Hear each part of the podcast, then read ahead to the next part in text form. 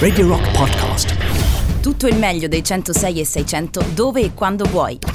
Radio Rock c'è e si sente. Anche in podcast. Francesco De Gregori con eh, Alice alle 9 e un quarto su Radio Rock nel The Rock Show. Io sono Emilio Pappagallo, con me anche Alessandra e Maurizio, come ogni giorno. Dunque, eh, abbiamo ascoltato Alice De Gregori così un po' ispirata dal romanzo perché è presente nelle pagine citata, diciamo così, nelle pagine di, di, di, Candido, il romanzo che presentiamo questa mattina, di Guido Maria Brera, che tra l'altro ha scelto anche una canzone che ci stiamo canticchiando tutti quanti, eh, che anche Alessandro Tirocchi, il duro Alessandro Tirocchi sta canticchiando Madame con voce e dopo la ascolteremo, la canteremo tutti insieme. Eh, Tatiana Fabrizio fomentatissima, eccetera, eccetera. Va bene, comunque dovremmo averlo in collegamento telefonico. Eh, Guido Maria Brera, ci sei Guido? Buongiorno. Buongiorno, buongiorno, tutti, buongiorno. Eccoci, allora, senti, partiamo subito da, prima di, di, di, mm, concentrarci su Candido, io volevo domandarti, tu hai scritto Diavoli, che è stata anche appunto, come ricordavamo, eh, una fortunatissima e bellissima serie tv su Sky con eh, Alessandro Borghi, Patrick Dempsey, poi lì è nato un collettivo che, ha scritto, che si chiama proprio I Diavoli, eh, che ha scritto insieme a te questo romanzo nuovo Candido, ci vuoi raccontare questo percorso prima di arrivare al, al romanzo, cioè co- cosa è successo e come avete creato questo collettivo? e, e, e come avete scritto questo, questo nuovo romanzo? Sì, grazie. No, il collettivo è un po' la mia famiglia, nel senso che io eh, sono 6-7 anni che scrivo con loro, mi confronto con loro ehm, e piano piano abbiamo raccolto tutti i saperi diversi che ci interessavano. Siamo partiti in due e poi siamo diventati sette, c'è una donna solo, purtroppo siamo troppi uomini, ce lo diciamo sempre, però è, è, un, collettivo di saperi che siamo partiti dal web, sì. scriviamo molto su idiavoli.com perché il mondo è molto complicato, molto complesso da osservare, secondo me i punti di osservazione devono essere vari, cioè deve essere quasi analizzato in 3D, ecco il tutto. E ci troviamo molto bene, scrivere è una cosa entusiasmante con loro perché le regole del collettivo sono che se una cosa poi tu non, cioè non la approviamo tutti insieme, non si fa. Non si fa, eh, tra l'altro è bello questo meccanismo, questo processo, sembra un po' un, eh, un, come dire, una seduta d'analisi di gruppo, no? cioè in cui ognuno mette il suo e poi si rielabora e si ed, ed esce fuori. Ma la maggioranza, eh. quindi, proprio tutti d'accordo. Tutti d'accordo, tutti necessariamente d'accordo. tutti d'accordo. Eh, eh sì. Senti, tutti d'accordo. Senti Guido, eh, tu in questo, insomma, lo raccontavo prima, parlandone un attimo, insomma, del tuo nuovo romanzo Candido, che chiaramente ha riferimenti, poi parleremo meglio a Voltaire, evidentemente, però insomma, scegli come protagonista la figura di un rider. Allora, la, proprio la domanda proprio più classica è perché hai scelto proprio, diciamo, questo eroe o antieroe, insomma, questo protagonista in particolare? Guarda, la scelta, il, il, fatto di voler scrivere Candido era una cosa che avevo da moltissimo tempo perché più o meno avevamo intuito io, in primis, poi il collettivo tutti, già da post anni 2000 che qualcosa non, non stesse andando bene. E soprattutto questa retorica che tutto era fico era una retorica sbagliata.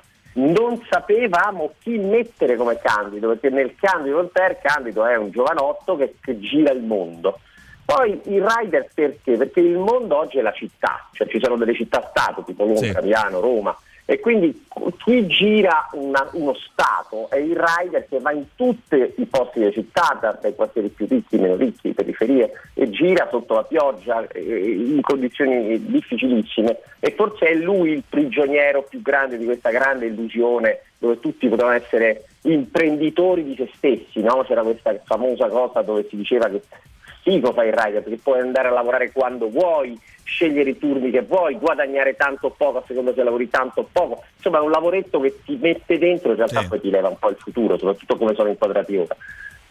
Certo, ehm, sul, sul diciamo, contesto del, che è molto affascinante del romanzo, che praticamente è un eh, romanzo ambientato in un futuro distopico, eh, in cui eh, però che, vuol dire che di grande impatto, però ci sono anche dei riferimenti, mi sembra di averli, di averli colti, all'attualità eh, che viviamo oggi, c'è questa democrazia controllata, c'è questo pangloss che a me ha ricordato un po' eh, Casaleggio, poi ognuno ci vuole vedere, Casaleggio ovviamente padre, ognuno poi ci può vedere chi, chi vuole, ma a proposito di Movimento 5 Stelle c'è anche eh, un, un, reddito disciplinare di cittadinanza che viene eh, erogato tramite dei crediti eh, to- che poi vengono tolti anche se non ti comporti bene e con i quali puoi eh, comprare le cose che ti servono. Ti sei un po' ispirato, immagino, non so se è così oppure è una mia interpretazione al presente anche che stiamo vivendo per costruire questo futuro distopico e anche un po' inquietante, onestamente. Sì, assolutamente. Noi abbiamo, siamo voluti stare, essere molto aderenti al presente. Noi diciamo raccontiamo il futuro che capita ecco, tra cinque minuti, finita questa nostra intervista piacevolissima. Più o meno è lì il tempo perché quello che noi raccontiamo poi alla fine in parte già c'è, questi crediti sociali, cioè questi premi che ti danno sui social network, se sei bravo o meno come cittadino già esistono, questi premi poi si, si, si traducono in sconti in biglietti d'aereo o addirittura possibilità o meno di muoverti, di viaggiare, di studiare, di lavorare. Questo in Cina esiste già. È ovvio che poi c'è tutta una componente politica su cui abbiamo giocato dentro, che c'è la grande illusione, che erano le grandi sinistre che ci hanno illuso che tutto era bellissimo, c'è la nostalgia e l'attaccamento al paese, che è un po' tutto il, movimento di oggi del sovranismo, e c'è sì. eh, la rabbia che è parte col Vaffa Day, quindi dentro c'è il percorso di Dan Candido percorre tutta l'emotività politica che dentro ognuno di noi diciamo ha, ha, avuto lungo questi ultimi vent'anni. Poi dipende cosa prevale in ognuno di noi, no? Cosa prevale una componente o l'altra, quello ovviamente è soggettivo. Certo. Senti, ma eh, però io, ecco, leggendo questo libro che ho divorato, anche perché il libro si legge veramente molto molto velocemente, molto fruibile, eh, ben scritto, e però eh, oltre ad essere appunto un romanzo ambientato, come detto, in un, un eh, futuro distopico, è anche un pamphlet, oh, vorrei dire, un, una specie di, come dire, di, di piccolo saggio sul, su quello che stiamo vivendo ehm, ed è un, una, dire, un jacuzzi molto, molto feroce contro il nostro modo di vivere, contro il capitalismo, per meglio dire, potremmo dire contro questo capitalismo. Ora io non ho potuto fare a meno di pensare che tu, che un po' lo vivi dall'interno, che sei un importante imprenditore, che sei il capo degli investimenti di un grosso gruppo, ehm, diciamo come, come, è nata questa, eh, dire, questa critica molto forte dall'interno del cuore pulsante finanziario che tu hai raccontato anche in Diavoli, cioè in, voglio dire è il primo passo di una tua rivoluzione personale, c'è qualcosa che vuoi dire oppure vuoi semplicemente fondare un partito perché ormai qua insomma, quello no. Che, cosa, che cosa significa per te? Guarda, fare, io ho fatto l'imprenditore, ho fatto investimenti, faccio ancora investimenti in società che assumono le persone, eh, che gli danno i diritti, dei diritti che, che in cent'anni si sono conquistati, che rispettano le regole dell'ambiente, cioè fare, fare investimenti in, in, teoria doveva dire questo, poi trovi delle società che eh, non si sa dove poggiano perché sono piattaforme, pagano le tasse nel posto dove le tasse non ci stanno, eh, vanno a far lavorare i lavoratori e non gli danno nessun tipo di diritto eh, eh sociale. Ma guarda, questo, eh, voglio essere molto chiaro, questo tipo di piattaforma di fare capitalismo, sia capitalismo estrattivo, poi ammazza i tre quarti o, o, o i quattro quinti del resto diciamo, della, dell'economia reale su cui io personalmente sì. investo che muore. Quindi deve saltare, hai fatto bene a farmi questa domanda perché la dicotomia fai diciamo, investimenti e poi critichi questo genere di tipo di capitalismo è perché è questo che ha ammazzato tutta l'economia certo. reale su cui a me piacerebbe continuare a investire. Certo, è, le due cose non sono in contrasto, diciamo, no? il voler criticare e voler poi eh, portare avanti un modello virtuoso, diciamo così, di investimento e di, mh, mm, di, di, di, fare azienda, di assumere persone, mi hai completamente, ci hai completamente convinto Guido, quindi se ci vuoi assumere tutti e tre in blocco, eh, anche, oppure se vuoi proprio assumere Radio Rock intera, noi ci facciamo assumere sì. molto volentieri da te. Senti, senti a parte gli scherzi, eh, si parla molto di, diciamo che è un post pandemia questa, eh, il futuro eh, post pandemia mie, forse verrebbe da dire, il futuro immaginato in questo tuo romanzo che chiaramente è un romanzo, ma tu pensi che, come dire, ci possa essere la possibilità che si finisca lì, cioè che si finisca in un futuro eh, organizzato in questa maniera, cioè in pratica che dopo la pandemia eh, il mondo possa essere riorganizzato sfruttando eh, e, e, e, andando a, a potenziare certe cose, certe fragilità che già oggi si evidenziano? Ma guarda, io credo proprio che il motivo principale per cui abbiamo voluto fare questo lavoro, che è stato un lavoro molto stancante, folle, perché insomma rimettersi dietro la Voltaire non era facile, è stato proprio come monito, nel senso che lì in alcuni posti del mondo già ci siamo, cioè è già, già, è già presente, mi riferisco alla Cina.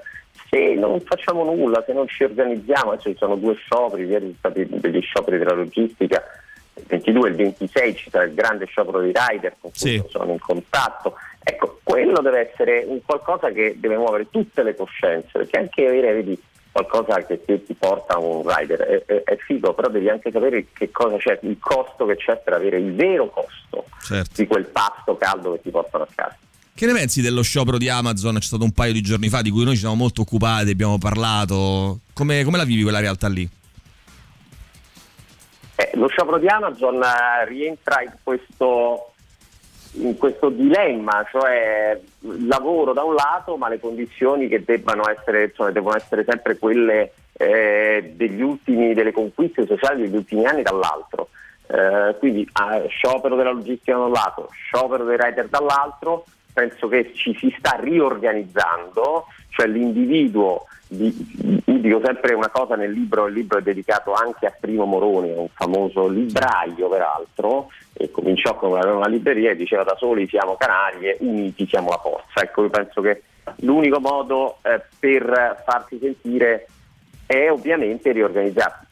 Sarebbe molto, stato molto più più giusto che la politica avesse evitato questo sciopero intervenendo prima. Certo, sì che poi il problema è sempre lì, è chiaramente sempre un problema politico, no? di organizzazione eh, del lavoro in modo, in modo giusto e delle, delle, dinamiche in modo giusto, perché poi chiaramente chi fa investimenti, a parte che poi c'è un modo, abbiamo detto, forse anche virtuoso di farli, no? però ovviamente non può essere delegato alla singola azienda il, il comportamento corretto, diciamo così. Senti, so che allora, il tuo romanzo è molto cinematografico, è molto visivo, d'impatto, io leggendolo mi immaginavo tutte le scene. So che anche qui eh, ci sarà un, eh, un, adattamento. Ci vuoi anticipare qualcosa? Sarà cinematografico? Sarà un'altra serie? Eh, dacci qualche anticipazione. Chi, chi, chi ci sarà? Magari se hai già pensato agli attori. Guarda, su quello ci stiamo lavorando, eh, è in fase di lavorazione. Il, il, vero problema, sarà un film, il vero problema è che ti dico, se non film, il vero problema è la, quando riapriranno le sale e certo. quando lo potremo vedere veramente questo film, perché è bello andare al cinema, è bello poter uscire di casa e, e non fare della propria abitazione l'ufficio, la sala di creazione, la mensa e tutto quanto. Ecco, Speriamo, speriamo, che questo sia l'augurio insomma, di, di, uscire da queste, queste, case che diventano sempre più prigioni. È verissimo, tu che tempi, insomma, da persona che, che, che vive questo mondo, che insomma, fa l'imprenditore, che tempi prevedi per questa, diciamo, questo ritorno in qualche modo alla vita fuori dalle proprie abitazioni, fuori dalle proprie, dalle proprie case di reclusione anche spesso? Esatto, bravo. Beh, guarda, dipende molto da noi, nel senso che secondo me se, se ci, ci, cioè, purtroppo lo Stato, il governo eh, può fare tanto, ma molto dobbiamo farlo anche noi. Io credo che mh, dopo l'estate potremo cominciare a fare una vita normale, ne sono convinto, ci voglio sperare, penso anche che è giusto, è stato giusto chiudersi in questa fase qua, anzi l'avessimo fatto prima, prima lo fai e lo fai duramente e prima poi riesci a vivere una vita normale. Senti Guido, un altro paio di domande, poi ti, ti, ti lasciamo i tuoi impegni, però eh, il sarcasmo distopico di Umberto Eco che ha fondato tra l'altro la casa di Teseo, che è la eh, casa editrice che, che, che, ha pubblicato Candido, ehm, è, insomma, conosciutissimo. Uh, io ho pensato leggendo il tuo libro, per esempio, a un eroe come Don Chisciotte, oltre che naturalmente anche a, a Voltaire, evidentemente. Ho citato il, eh, il, futuro di Philip Dick, per esempio, il, il futuro distopico di ci sono delle, diciamo delle, eh, degli artisti, gli scrittori ai quali vi siete maggiormente ispirati per scrivere Candido?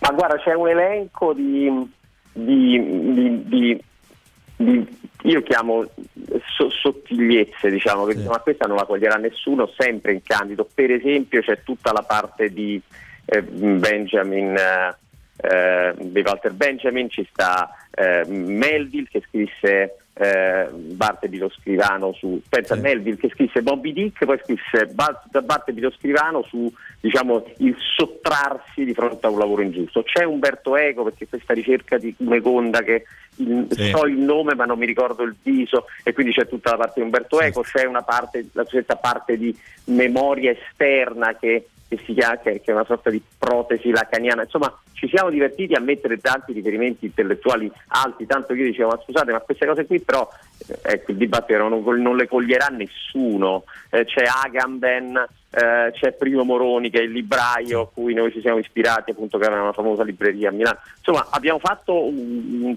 un, e, e, e devo dire, mi ha colpito e mi hanno colpito molto quelli che poi eh, anche come te mi, mi, mi vanno a cercare perché non sì. pensavo che fossero così facili da individuare. È una, caccia, una bella caccia al tesoro, devo dire, Una Guido. Sì, sì, sì, tra vari, tra vari riferimenti. Senti, prima di salutarti, io poi, ehm, appena la situazione lo permetterà e appena magari capiterei a Roma, mi piacerebbe ospitarti qui in studio e farti scegliere proprio la musica, eh, accompagnandoci in una puntata insieme, se ti va. se Magari, guarda, veramente lo prendo come un invito vero. eh. Assolutamente sì, guarda, poi ci scriviamo e organizziamo e appena sei a Roma facciamo- ti, ti facciamo fare il, il DJ qui in radio. C'è una cosa tra quelle che abbiamo citato, eh, oppure tra altre che non abbiamo citato, che ti mette più paura rispetto al futuro? Mm, guarda, sei stato un'intervista perfetta. A me mette paura la mancanza di consapevolezza di tutta la massa, cioè del- dei cittadini interi, di fronte ai rischi che stiamo correndo. E non mi riferisco solo alla pandemia, mi riferisco proprio ai rischi che la tecnologia così privatizzata in, in più poche mani possa poi eh, portarci, eh, diciamo, eh, com- come società intera, cioè il disgregamento intero di una società, la polarizzazione. E lì si fonda tutta questa, questa battaglia, si fonda sulla conoscenza. Se non conosciamo, in primis la politica Certo. e poi noi come eh, diciamo, eh, cittadini eh, perdiamo. Sì. Ecco, se non conosciamo perdiamo. Guido, io ti ringrazio. Ricordo Guido Maria Brera con i diavoli, Candido, romanzo edito dalla nave di Teseo. Ci lasciamo con eh, Madame e la sua voce. Perché questa scelta? Se c'è un perché, naturalmente. Ma perché io ho scoperto Madame eh, recentissimamente proprio al Festival di Sanremo e mi sono subito innamorato praticamente, ma proprio per come si muove, per come, per come parla, per come sta sul palcoscenico, cioè è una pe- per la performance tutta, Sì. non solo la musica, Sì. è bellissima. Una forte bellissima. identità, eh, una personalità molto forte, Esatto. eh, anche questo modo di cantare che, che a tratti qualcuno ha detto Così eh, ma non si, poi." non si capisce quello di tra l'altro il testo è molto bello, ma Bellissimo. anche quel modo di, di- di- di esporlo, di cantarlo. cantarlo, devo dire funziona molto, è molto efficace. Coraggiosa, coraggiosa. Condividiamo in pieno, grazie a Guido Maria Brera, ti aspettiamo presto in studio allora, ce l'hai promesso, eh? Ciao a tutti, Grazie, grazie. Ciao, Candido ciao. in libreria, chiudiamo con Madame, ritorniamo dopo la pubblicità poi. Radio Rock Podcast. Tutto il meglio dei 106 e 600 dove e quando vuoi. Radio Rock c'è e si sente. Anche in podcast.